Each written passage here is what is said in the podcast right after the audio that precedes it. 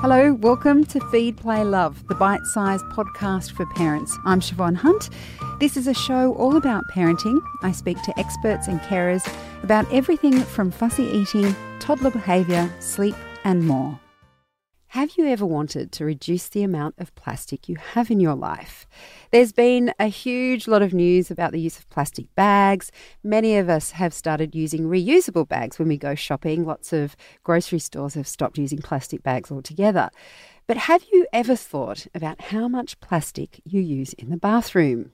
Erin Rhoads is an eco lifestyle author and blogs as The Rogue Ginger because she has beautiful ginger hair. she's also the mum of one little boy and she's on a mission to help everyone live with less waste. Hi, Erin, how are you? Hi, thank you for having me. It's a pleasure. Look, when and why did you start to live with less waste? So, my journey to say uh, started in 2013, so now over six years ago. And it all happened because I watched a documentary. Before that, I was very much into your fast fashion, fast food.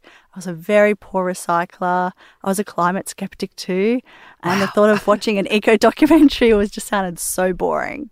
So, how did you get there in the first well, place? Well, it was an eco documentary uh, that my sister recommended to me um, on a day when I was just really bored or stuck at home in bed sick. And I'd run out of all of my Nicholas Sparks movies. and my sister's pretty trendy and cool. So I take her advice all the time. And she had watched one the night before and uh, called The Clean Bin Project follows a couple from Canada who gave themselves the challenge to buy nothing new for one year and create no rubbish for one year. And the only reason why I downloaded it to watch was because the star of the documentary has red hair. and us gingers have to support other gingers for some reason. oh, I love that. So uh, it was in this documentary that I learnt about, you know, how much plastic we produce and that it never really goes away. It just goes somewhere else. And essentially, the next generation is going to be stuck to pick up after us, like clean up our mess. And it was after that I just felt this weight of responsibility that I needed to do something so that yeah, the next generation won't be, you know, having to deal with all of our rubbish, won't have oceans filled with plastic. It's just, you know, the change starts with me. That documentary maker, I hope you wrote to them and said, I have. much they have, and did they get back to you? yes, yes. Oh, yeah. good. Oh, I love that. Um, has it been difficult? Do you know what? It's not as hard as I think as people see it could be. I've been doing this for six years, so it's been a slow progress. And I've taken it really easy. I've been very gentle on myself. You know, there was a point I got to like, I, you know, there's all these straws here and I forget to say no and I'm a failure. But you just realize the next day I can wake up I can try again. I love that idea because I think whenever I um, consider going zero waste, I think, oh, it's just another thing on top of school and notes and blah, blah, blah, yeah. blah. I'm never going to be able to do it. I can't even get my kids to eat their vegetables. How am I going to get, how am I going to get them to stop taking straws when they go to get a drink? Um, but that's, that's a really practical way, isn't it? Yeah. Tomorrow's a new day. Exactly. Just try your best. Mm-hmm. Um, and how much waste, talking about bathrooms, how much waste do we typically see from a bathroom? So, from a bathroom, which is just one room or two rooms in our house, 356 million plastic bottles alone. Wow. Each year. And is that worldwide? worldwide? No, that's just, that's just Australia. That's a lot. That's a lot. It's really scary, especially, you know, being a mum and just thinking, what are we going to leave our children you know, it's just it's really sad. And you don't. I when I think of zero waste, I, I admit I didn't really think about the bathroom. And when you said that, I just thought about all the bottles yeah. or the many, many plastic bottles, particularly when, you know, someone wants to try a different shampoo yes. or uh, the kids get a present that's yes. bubbles for kids yes. or whatever. Um, so, what are the alternatives to bottles? So, one of the best alternatives is a solid shampoo bar or a solid conditioner bar. You can also get solid deodorant. So uh, it's like a bar of soap, but it, instead it's a concentrated version of shampoo, conditioner, deodorant. When you go to buy these products, you're paying for not only the plastic, but mainly water. Most of that shampoo is just water when it's in liquid form.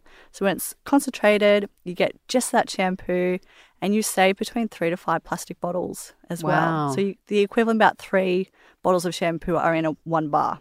And do you? That is that's crazy. That's a good argument for parents, isn't it? They Yeah. just you don't have to go and get more stuff. Um, where do you store something like that? Because I, you know, soap in as a cake often. Yeah, yeah. So a there's a brand I really love called Ethique, who are now stocked in Priceline, which is Oh wow! fantastic because someone who's been doing this for so long. I've usually had to order stuff online or travel to like some health food store. Now I can just pop up to my high street. It's right there. I can grab it. And they also sell little containers so you can keep it all stocked in there so it doesn't get all wet and sludgy. Yep. Yeah. Perfect. Um, now, of course, there are other things that families have in their bathrooms that aren't just um, bottles that are also plastic. Uh, Is there a way of being zero waste with disposable things like toothbrushes? Yes. So there's bamboo toothbrushes or wooden ones. They do have a little bit of plastic, and that's the bristles, but you can soak them in hot water once you're finished with them. Pull those bristles out, they go to landfill. Then you can keep the um, bottom of it, use it as a garden marker, craft projects. Uh, you can also then just pop it into your home compost too. Oh, right. Oh, because it would break down. Um, and I, the thing in our bathroom is sometimes I look at it and think, are you kidding? How do the toys end up here? But there's just this pile of plastic toys. I mean, some of them are meant for the bath, Yeah. most of them aren't. Um, any tips on toys for the bath? You've got a one year old, I'm sure. He loves the bath. So I I'm not adverse to kind of buying toys, uh, especially plastic ones, but I try to get them from say my toy library, or instead I'll go to the op shop as well. So I try never to buy any new plastic because that just contributes to the problem. And most of our plastic toys are actually made of recycled plastic Right. that can no longer be recycled anymore. So those toys will go to landfill when they break. But there are some other options. You could look for wooden ones as well that um, probably a lot more safer as well. Um, there's a lot of um, like buy swap sell groups for those kind of things too. If you don't want to buy them brand new, otherwise op shops or there's some great stores online as well to look for those kind of products. Have you found as kind of a, a side benefit, I guess, of being zero waste that you're actually saving money? Oh yeah, I've saved so much money, and that's probably because I don't buy anything new anymore.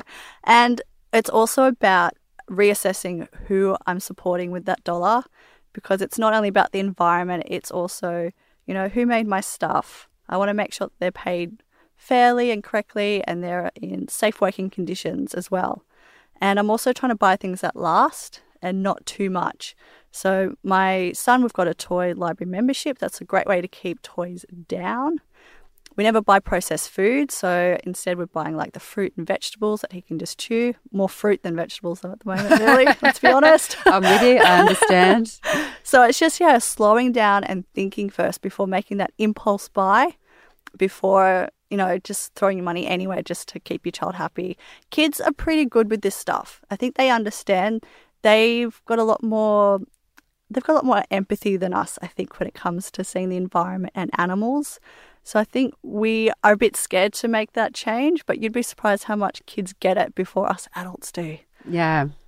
It's it's such a great story, Erin. Thank you for coming and chatting with us. That was Erin Rhoads, aka the Rogue Ginger, which is also where she blogs, and we'll pop links to that website in the description of this episode. Next time on Feed Play Love, we're talking to Dr. Sneha Wadwani about medium term and reversible contraception that is, injections, patches, and rings. These really, they are that kind of middle ground that not many people tend to go for. And that's for lots of different reasons. So the, the medium term contraceptives really we're talking about the patch, the ring and the injection. This podcast is produced by Elise Cooper. I'm Siobhan Hunt. I hope you'll join me for the next episode of Feed Play Love.